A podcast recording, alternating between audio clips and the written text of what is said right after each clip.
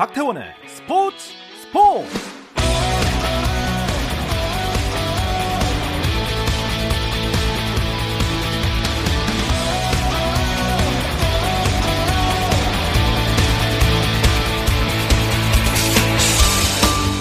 스포츠가 있는 저녁 어떠신가요? 아나운서 박태원입니다. 네, 오늘 이슈들을 살펴보는 스포츠 타임라인으로 출발합니다.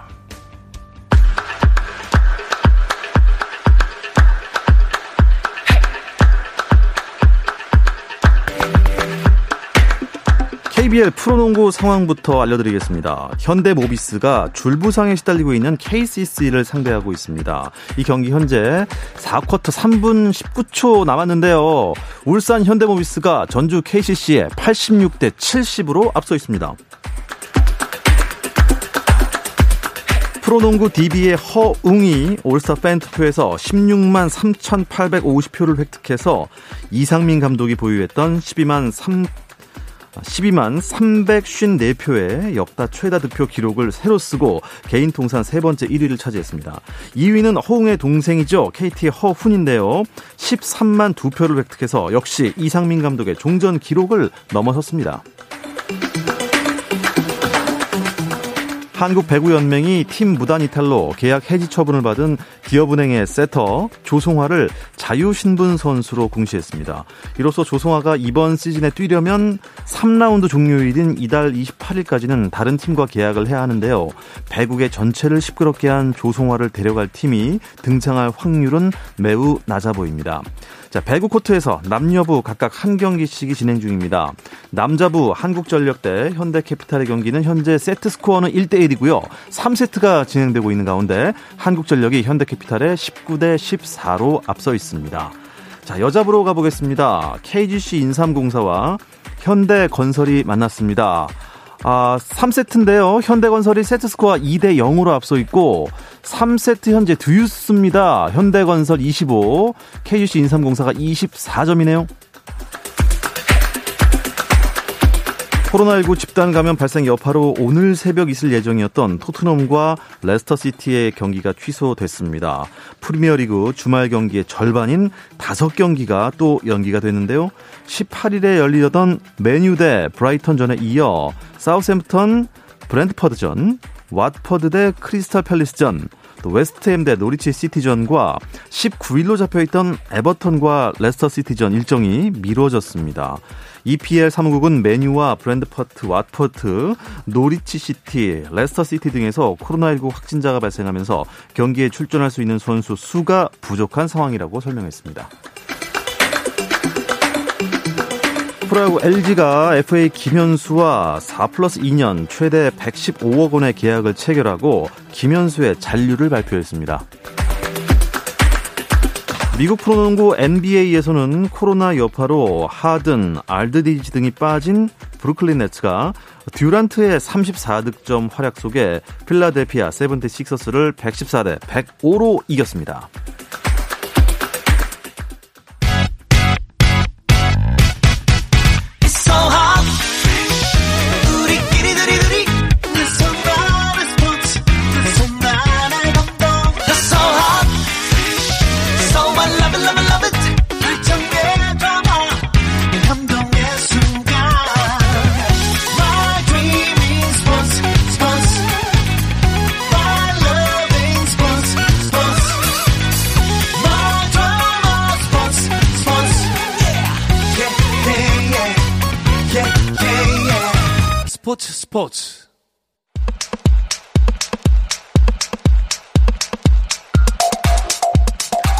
금요일 저녁에 축구 이야기 축구장 가는 길 시작합니다. 중앙일보 송지훈 기자 나오셨고요. 또 서호정 축구 전문 기자와 함께하겠습니다. 두 분 안녕하세요. 안녕하세요. 안녕하세요. 어서 오십시오. 자, 이 지난 주말 경기들을 끝으로 2021 시즌 국내 축구 일정이 전부 마무리가 된 겁니까? 뭐 지난주 토요일이었죠. 이제 네. FA컵 결승 2차전 있었는데요. 2부 리그 팀인 전남 드래곤즈가 1부 리그 팀인 대구 FC를 제치고 우승컵을 품에. 안으면서 정말 이변의 주인공이 됐습니다. 그 다음 날에는 K리그 승강 플레이오프 2차전도 있었죠. 앞선 1차전에서 대전 하나 시즌에 0대 1로 졌던 강원 FC가 네. 네. 아주 심기일전하면서 홈에서 4대 1로 2차전 대승을 거뒀고 1부 리그 잔류 확정을 지었습니다. 이 경기가 우리 2021년 국내 프로축구 마지막 일정이었습니다. 음, 시즌 마지막을 장식한 두 경기를 좀 짚어보겠는데요. 먼저 열린 FA컵 결승전부터 보도록 하겠습니다. 어, 그야말로 새 역사가 쓰여졌군요. 네, 지난 11월 말에 이미 이제 전남의 홈인 광양축구 전용구장에서 결승 1차전이 열렸었습니다. 그때는 원정팀인 대구가 1대 0으로 승리를 거두고 돌아갔어요. 아. 그래서 이번 2차전은 대구의 홈에서 열리기 때문에 뭐 많은 전문가들도 그렇고 관계자들도 역시 대구에게 상당히 유리하지 않느냐 이런 얘기를 했는데 전남이 천만의 말씀 만만의 쿵떡이다. 승부는 가봐야 아는 거다라는 것을 증명이라도 하듯이 이 2차전에서 대구를 상대로 4대 3으로 승리했습니다. 4대 3이요? 그렇게 되니까 이제 양팀 모두 1승 1패에 4골 4골 네. 동률인 상황이지만은 네. 원정에서 4골을 넣은 어떤 전남의 아. 어려움을 인정해주는 원정 다득점 제도에 의해서 전남이 우승 트로피를 들게 됐고요. 어, FA컵 사상 처음으로 K리그 2 구단이 우승하는 새 역사. 그리고 홈앤 어웨이 제도가 결승전에 도입된 이후 1차전에서 패하고도 2차전 뒤집기를 한첫 네. 번째 사례 역시 아, 또 남기게 됐습니다. 사실 이렇게 뒤집어 버렸으니까 보는 입장에서는 참 재밌었는데 팬들 입장에서는 좀 아쉬울 수도 있었겠고요. 아, 기왕 이길 거면 4대 2로 이겼으면 깔끔했을 텐데. 4대 3이 되는 바람에 이렇게 또, 예, 그런 확률 그 경우의 수까지 또 해봤으니까요. 근데 2차전 시작 전만 해도 대구가 우세하지 않았습니까? 아무래도 이 선수 구성도 그렇고요. 또 리그의 수준이나 뭐 객관적인 데이터 모든 걸 봤을 때 대구가 앞섰다라는 건 뭐 부인할 수 없는 사실이 되겠고요. 게다가 전남 홈에서 열린 1차전 앞에서 이제 서우정 기자도 얘기했지만 대구가 1대 0으로 이기고 돌아온 상황이었기 때문에 게다가 이제 2차전이 대구의 홈에서 열린다까지 감안을 하면 음. 모든 면에서 대구가 유리하다. 라고 볼 수밖에 없는 그런 상황이었고 또 많은 전문가들의 그런 예상도 같았거든요. 그런데 전반 24분에 네. 이 대구 수비수 홍정훈 선수가 거친 플레이로 퇴장을 당하는 돌발 상황이 발생을 했고요. 아. 한명 많은 전남이 먼저 골을 넣으면 대구가 또 이제 그 대구는 또 특히나 이제 위력적인 역습이 있는 팀이잖아요. 네. 역습으로 만회골 넣고 이런 상황이 계속 반복되면서 경기의 흐름이 정말 뜨겁게 요동쳤습니다. 네. 어쨌든 뭐 서호정 기자는 어떻게 그 전남의 승리의 요인은 어, 디 있다고 보세요? 어, 일단은 그 전반 24분 대구 홍정호 선수의 퇴장으로 인해서 전남이 수적인 우세를 안게 됐는데 이때부터 이 정경준 감독이 상당히 적극적이고 공격적인 전술로 변모를 했습니다. 수비 숫자를 한 명 줄이고 앞으로 보내면서 지속적인 공격을 시도를 했는데 이 정경준 감독이 전남 구단 내부에서 이제 별명이 있습니다. 지니어스. 음, 네, 천재. 네. 이게 이제 전술적인 역량이 상당히 뛰어난 감독이다 보니까 네. 아, 그런 별명이 붙었고 과거에 대표팀에서도 그 신태용 감독의 어떤 전술적 한 잔해 정도를 담당하고 있다. 네, 전술적 브레인이다 이런 얘기들을 많이 했었거든요.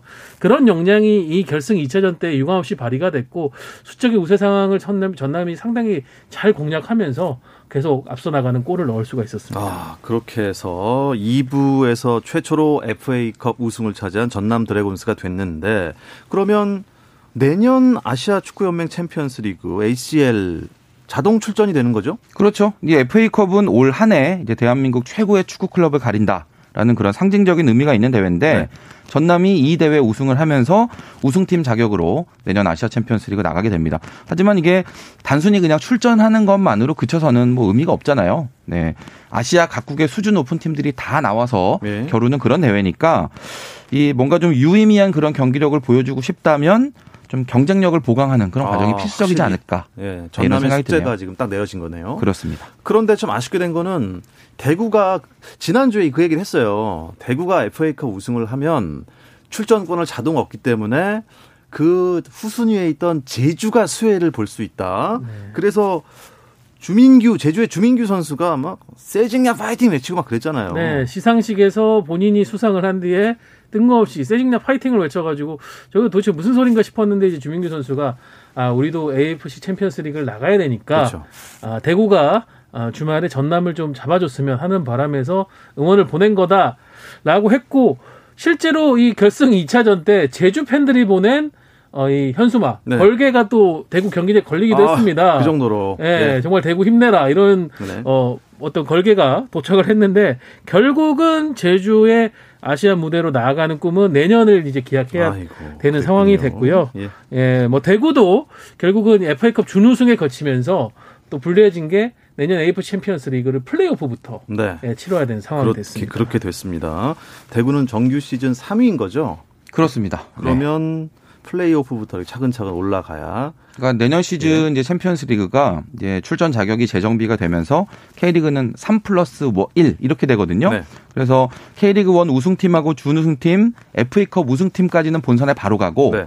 이제 K리그 3위가 플레이오프로 나가게 되는데 만약에 대구가 FA컵을 이겼다고 한다면 네, FA컵 우승팀 자격으로 본선으로 바로 갈 수 있었겠지만 그 자격을 놓치면서 결국 K리그 3위에 해당하는 플레이오프로 가게 됐고요. 이게 플레이오프는 본선 개막 전에 열리잖아요. 그렇습니다. 그래서 이 동계 훈련을 준비하는 그 팀 입장에서 보면 시즌을 다른 팀보다 먼저 시작해야 돼요. 그래서 모든 면에서 일정이 좀 불리해지거든요. 네. 대구 입장에서는 아마 FA컵을 놓친 것 자체도 아쉽겠지만 네네. 이렇게 내년 시즌에 일정이 좀 꼬여버린 이런 부분도 더 아쉬움으로 남게 됐습니다. 음. 2022 내년 그 아시아 축구 연맹 챔피언스 리그 기간도 정해지고 지역도 정해진다면서요? 네. 원래는 이 플레이오프나 조별리그 이런 것들이 일정이 시즌 중에 계속 진행이 돼야 되는데 네네. 코로나 팬데믹 이후에는 아무래도 이 방역 체계를 설립을 해야 되다 보니까 특정 지역의 특정 기간에 모여서 하는 경우가 많았습니다.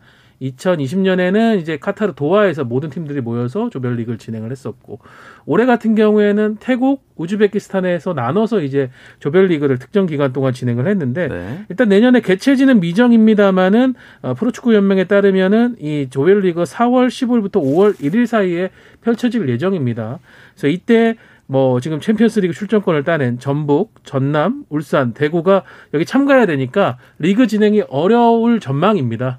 그래서 이때는 또 K리그가 올해처럼 어, 짧은 방학을 맞이할 것 같습니다. 음, 그렇다면 내년 K리그도 4월 15일부터 5월 1일까지는 어, 휴식기입니까? 올해 같은 경우에 이제 전북, 울산, 대구, 포항 이 네 팀이 나갔고 그래서 이제 조별리그가 열렸던 6월 말과 7월 중순 요 사이에 이제 K리그가 쉬었거든요.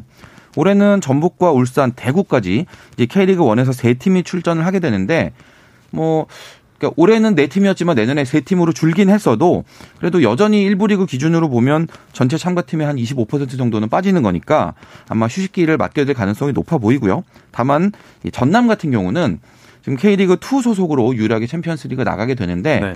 이 전남이 빠지더라도 이 K리그 2에는 이제 내년에 10팀이 있기 때문에 아마도 전남의 경기 일정만 뒤로 미루고 나머지 아. 경기는 진행될 가능성이 아, 좀더 높지. 않을까. 맞아. 아직 2부죠. 그렇죠. 아, 네. 2부 리그에서 유일하게 올라왔기 때문에 어, 체력적 문제가 대두될 수도 그렇죠. 있겠군요. 이렇게 되면 전남은 챔피언스 리그를 치르고 다시 국내에 와서 국내 리그 경기를 다른 팀보다 더 해야 되거든요. 네. 그런 점에서 보면 전남이 이제 내년 시즌에 체력 안배에 대해서 뭔가 좀 더좀 신중하게 고민을 해야 된다라는 숙제가 안게 됩니다. 그렇군요.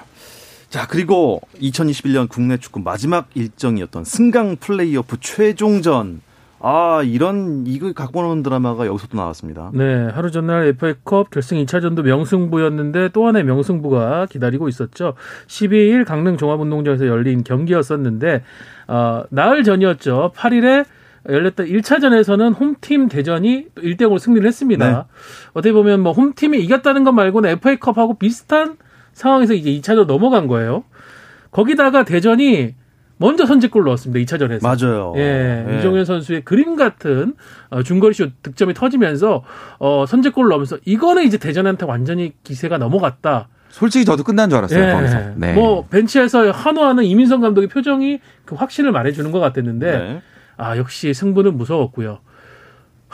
강원이 4분 사이에 3골을 터뜨립니다. 4분 동안 세 골이요? 네, 대전 상대의 자책골 그리고 임채민 선수의 세트피스에서의 득점 네. 거기다 한국영 선수가 정말 강원 수비진을 아 대전 수비진을 추풍 낙엽처럼 무너뜨리고 들어가면서 골을 넣으면서 네. 완전히 이제 승부가 뒤집히게 된 거예요. 아. 그렇게 되면서 어 3대 1로 강원이 앞서 나가게 되고 1차전 성적까지 합쳐도 이제는 강원이 앞서 나가는 상황이 된 그렇죠. 겁니다. 3대 1이니까요. 예, 그렇게 되니까 대전은 공격 일변도로 나올 수밖에 없었고 강원은 그것을 활용하면서 오히려 후반 연장전 후반 추가 시간에 세게골까지 더 터트리면서 4대 1 완벽한 역전극을 거두면서 내년에도 잔류하게 됐습니다. 사실 이 강원이 원. 3대 1로 앞서 있었지만 예.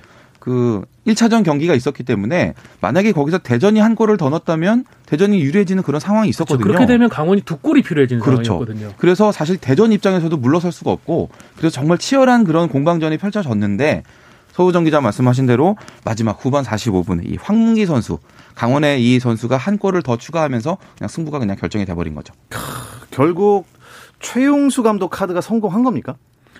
어, 강원이 정말 좀 절망적인 상황이었었죠.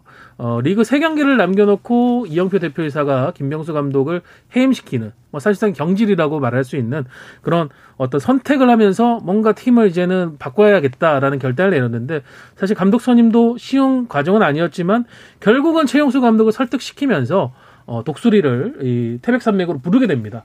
그렇게 되면서 최용수 감독도 사실 부임 당시에 경기가 두 경기밖에 남지 않은 상황이었어요. 팀을 정비하기도 쉽지 않은 상황이었지만 어쨌든 거기서 빠른 조, 처치, 어, 조치를 취했고 어, 이 승강 플레이오프 1차전에서의 패배가 사실은 상당히 불리한 지금까지 어, 승강 플레이오프 역사상 1차전을 지고 2차전 뒤집기를 한 사례가 없었습니다. 없었습니까? 예. 아, 최초가 많네요. 그러니까 0%의 가능성을 최용수 감독이 완전히 만들어낸 거죠. 그래서 기적이라는 표현이 정말 아깝지 않을 것 같고 사실 이 경기를 앞두고 양팀 감독들의 신경전도 치열했습니다. 아, 두 감독이 또 저 97년 도쿄 대첩 당시에 아, 예, 맞네요. 극적인 또 결승골을 예. 어시스트했고 만들었던 관계였는데 이민성 감독이 어, 용수 형 그때도 날 도와줬으니까 이번에도 좀 도와주길 바랍니다. 이런 얘기를 했고 최용수 감독은 어, 승부에서는 뭐 그런 얘기 하는 거 아니야 이러면서 이제 붙었는데 결국은 어, 최용수 감독이 뒤집기를 했습니다. 강원 FC가 날아가 버렸네요. 하늘 높이. 근데 이 경기 제가요. 어, 인터넷에 들어가니까 SNS에 계속 그 약간 글들이 올라오고 있습니다. 어, 무슨 볼보이? 뭐 이런 문제가 있었나요? 경기 후반에 그 볼보이들이 이제 터치라인 밖으로 공이 나갔을 때 네. 사실 이제 빨리 주워 오거나 아니면 이제 그라운드에 공을 던져주는 그 역할이잖아요. 맞습니다. 근데 그 그라운드 안쪽으로 볼을 들여보내지 않는 장면들이 이제 여러 번 나왔거든요. 아, 공을 안 줬어요? 네, 심지어 이 볼보이가 터치라인 밖으로 벗어나간 공을 줍질 않아서 그 원정팀 대전 선수가 직접 이제 그 트랙까지 뛰어나가서 공을 가지고 오는 그런 장면도 있었기 아. 때문에 이게 가뜩이나 지고 있고 한 골 더 넣어야 되는 대전 뭐 팬들이나 또 코칭 스태프나 선수들 입장에서는 이게 얼마나 황당한 상황이에요. 그래서 아주 흥분하고 화를 내는 이제 그런 음. 상황들이 있었고 결국 이제 대전 팬들 입장에서 화가 나니까 이제 그 볼보이 쪽으로 이제 물병이 날아드는 좀 그런 안 좋은 건 장면들도 어. 나와졌는데 네. 이게 뭐 불난 집에 또 부채질 하려는 건 아니었겠지만요, 물론. 최용수 감독, 이제 강원 감독도 경기 뒤에 아, 원래 뭐 홈 어드밴티지는 뭐 전 세계 어디나 있는 거 아닌가요? 이렇게 얘기를 한 게 대전 팬들 입장에서는 또 서운하게 음, 느껴졌을 법한 그게 그런 상황이었습니다. 기사가 많이 떴더라고요. 어, 어떻습니까? 뭐, 저도 봤는데, 아, 강원 입장에서는 유럽 축구는 대부분 이렇다. 홈에 오면 볼보이도 어, 홈 선수 응원단 중에 하나다. 이런 표현을 해갖고 좀 논란이 된 건데, 두 분의 의견은 어떻습니까? 이게 홈 어드밴티지라는 측면이냐 아니면은 비매너 페어플레이에 어긋나는 행동이냐의 문제인데 저는 뭐 후자가 좀 맞다고 생각을 하는 게 사실 과거에도 유럽에서 보면은 첼시 시절 이 아자르 선수가 에스던 빌라와의 경기에서 그 원정 경기였는데 상대 볼보이가 공을 빨리 주지 않았다는 부분에 좀 화가 나서 볼보이를 좀 걷어차는 행위를 했다가 징계를 받기도 했었습니다. 이런 좀 갈등을 빚는 원인이 되기도 하는데 저는 이게 홈 어드밴티지가 되려면은 빠른 경기 속계를 통해서 홈팀이 2점을 냈을 때 음. 그거는 저는 홈 어드밴티지가 맞다고 생각을 해요. 하지만 이런 행위는 분명히 좀 비매너다. 예, 경기 지연을 유도한 비매너 행위가 아닌가 싶습니다. 송 기자는. 그 홈팀이 앞서고 있는 상황에 이 홈팀의 볼보이가 이제 일정 부분 그 시간을 끈다. 이거는 뭐 저는 이제 침대 축구와 비슷한 이게 규정 위반은 아니지만 일종의 비매너로 볼 수 있다고 생각하는데 예. 이번에는 정말 좀 과했어요. 제가 앞에서 이게 간단하게 좀 예시를 들었는데 볼이 터치라인 밖으로 나갔잖아요. 근데 볼보이가 아예 그냥 움직이지 않고 가만히 있는 거예요. 그래서 선수가 여기다 종합운동장이기 때문에 경기장 주변에 트랙이 있는데 네. 트랙까지 뛰어나가서 공을 직접 들고 오는 이런 장면이 있었거든요. 이건 너무 과했다는 거죠. 이건 과했다. 생각엔. 아. 그러니까 시간을 끄는 장면이 어느 정도 용인이 될 수 있는 행동이라 하더라도 이 정도까지 가면 이거는 뭔가 좀 비난을 음. 피할 수 없는 상황이 아닌가 싶고 이게 만약에 이 부분에 대해서 우리가 명확한 뭐 이렇게 예를 들면 주의라든지 그런 공식적인 좀 제스처가 없이 넘어간다고 하면 뭐 결승전이나 아니면 승강 플레이오프 같은 이런 중요한 경기에서 이런 장면이 또 다시 나오지 말란 법이 없는 거잖아요. 그런 면에서 보면 어느 정도는 이 부분에도 좀 짚어주고 넘어갈 필요가 있다 이렇게 생각이 됩니다. 그러니까 반대로 생각하면 과거 토트넘 시절에 그 홈 경기에서 토트넘 홈 경기에서 볼보이가 굉장히 빨리 공을 전달해줘서 박수를 받았던 그게 적이 예, 있죠. 스로인 그렇죠. 공격으로 이어져 가지고 득점으로 나온 장면이 네. 있었어요. 네. 그때 무리뉴 감독이 공개적으로 그 선수를 칭찬하고 클럽하우스를 초대해서 초대하고 그랬죠. 선물도 주고 그랬었거든요. 이런 거는 정말 홈 어드밴티지가 음. 맞는데 만약에 그 반대 경우라 하면은 이거는 좀 논란의 여지가 충분히 있지 않나 싶습니다. 네. 자, 이제 K리그는 스토브 리그에 돌입을 했습니다. 벌써부터 다음 시즌 전력 보강을 위한 구단들의 움직임 분주해지고 있는데요. 잠시 쉬었다 오겠습니다. 골이에요, 골이에요! 골을 기록합니다! 오늘 경기 놓쳤다면 KBS 1라디오 스포츠 스포츠 박태훈 아나운서와 함께합니다. 금요일 저녁 축구 이야기 축구장 가는 길 듣고 계십니다. 서호정 축구 전문 기자, 중앙일보 송지훈 기자와 함께하고 있는데요. 어, 시즌을 마친 프로축구 K리그 겨울도 다시 뜨거워지고 있습니다. 어, 이승우 선수는 뭐 거취를 표명했고요. 수- 수원FC. 다음은 박주영 선수인가요? 네, 어, 올해부터 이제 K리그가 보스만 룰이라고 해서 계약 종료 이제 6개월 전에는 타 구단과 접촉을 하면서 협상을 펼칠 수 있는 것을 허용하고 있습니다. 그래서 네. 6개월 전에 이제 FA를 애정된 선수들 공시까지 하는데 박주영 선수도 거기 명단에 들어 있었죠. 박주영 선수 같은 경우에는 서울에 남는 것인가 아닌 것인가를 두고 최근에 관심이 많았는데 어제 박주영 선수가 자신의 개인 SNS를 떠나서 어, 서울과의 협상은 종료가 됐고 본인은 이제 팀을 떠나게 될 것임을 알렸습니다. 그러면서 정말 서울에 대한 애틋한 마음을 표현하면서 네. 언젠가는 또 서울로 돌아와서 무언가를 하고 싶다라는 얘기를 하면서도 선수 생활을 지속하고 싶다는 의사를 표명 을 했습니다. 그러니까 선수 생활을 지속하려면은 서울에 남아 있으면 안 되는 거였습니까? 일단은 그 박주영 선수가 올해 이제 무득점이었거든요. 음. 프로 데뷔 이후로 네. 이제 가장 성적이 나빴던 건 사실이고 또 팀 성적이 바닥을 치던 그 시점에 이제 박진석 감독 대신에 안익수 감독 또 부임을 하면서 이제 박주영 선수를 포함한 베테랑 선수들에 대한 비중이 좀 줄어드는 게 사실이에요. 사실 이번 이제 서울은 이런 과정들을 지켜보면서 박주영 선수가 이번에 좀 은퇴를 멋있게 하고 그 지도자의 길을 좀 본격적으로 걸어가면 어떠냐. 어. 어린 선수들도 네. 부터 가르치면서 차근차근 지도자로 가면 어떠냐라고 생각했던 것 같은데 선수 본인은 박주영 선수는 아직까지 내가 선수로서 보여줄 게 남았다. 음. 이대로 네. 이렇게 끝나는 건내 네. 자존심상 안 된다라고 확신을 했기 때문에 이제 접점을 찾지 못한 거죠. 그러면 박주영 선수는 이제 어디로 갈까요? 어, 박주영 선수가 K리그 내에서는 FC 서울 한 팀에서밖에 뛰지 않았습니다.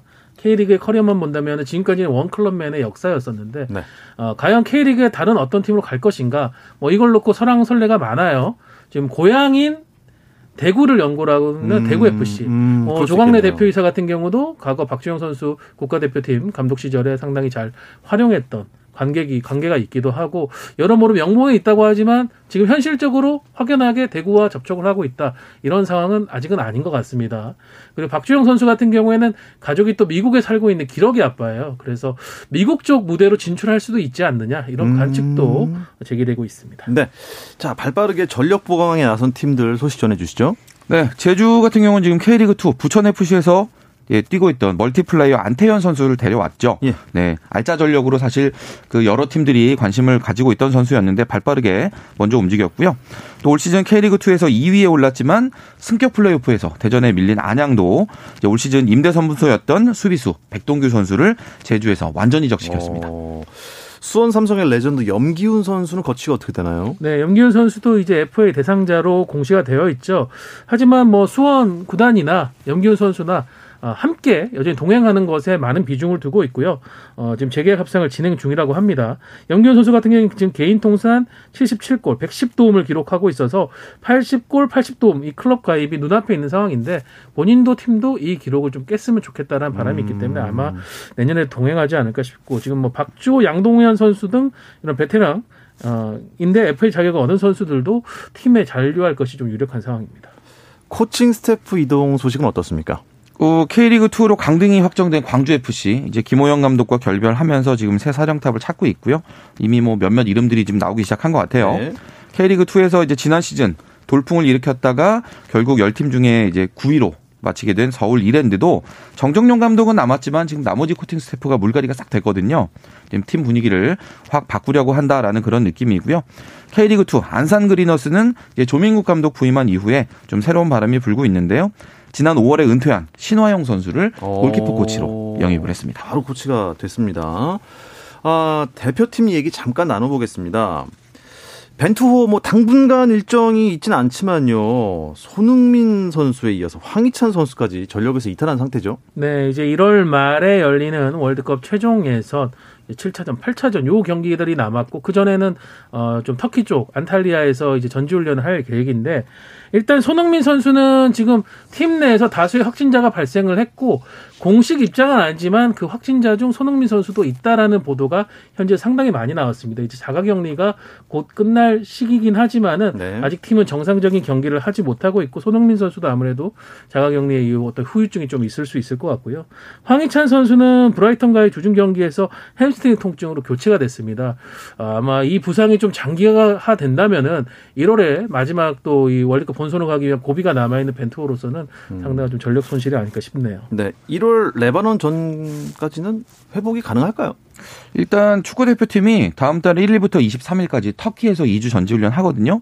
그 바로 지나서 다음 달 28일부터 2월 3일 사이에 레바논, 시리아 이 두 팀하고 이제 카타르 월드컵 아시아 최종 예선 이제 원정 두 번의 경기를 하게 되는데 이때 사실 우리가 본선 바로 갈 수 있는 거 결정될 수도 있어요. 네. 그 중요한 경기인데 앞에 서우정 기자 얘기했듯이 이 두 선수가 과연 이제 회복을 해서 정상적인 컨디션으로 대표팀에 임할 수 있느냐 이 부분은 좀 더 지켜봐야 될 것 같습니다. 예, 그러면 지금 벤투호 월드컵으로 가는 길까지 어떤 일정들이 남아 있나요? 네, 어, 1월 말 2월 초에 열리는 어, 레바논, 시리아와의 경기 그리고 3월에는 이제 이란, UAE와의 마지막 경기가 남아 있는데 네. 지금 현재 거의 뭐 9분 응선을 넘었기 때문에 이번 1월, 2월 요 초에 펼쳐지는 이 2연전에서 최종 예선 통과가 확정될 수 있습니다. 예, 기대를 해 보도록 하겠습니다. 이 이야기를 끝으로 금요일 저녁 축구 이야기 축구장 가는 길 마치겠습니다.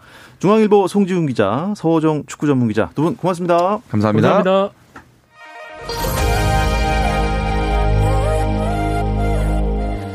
주말 스포츠 스포츠는 저녁 9시 20분부터 함께 하실 수 있고요. 저는 월요일 저녁 8시 30분에 다시 돌아오겠습니다. 아나운서 박태원이었습니다. 스포츠 스포츠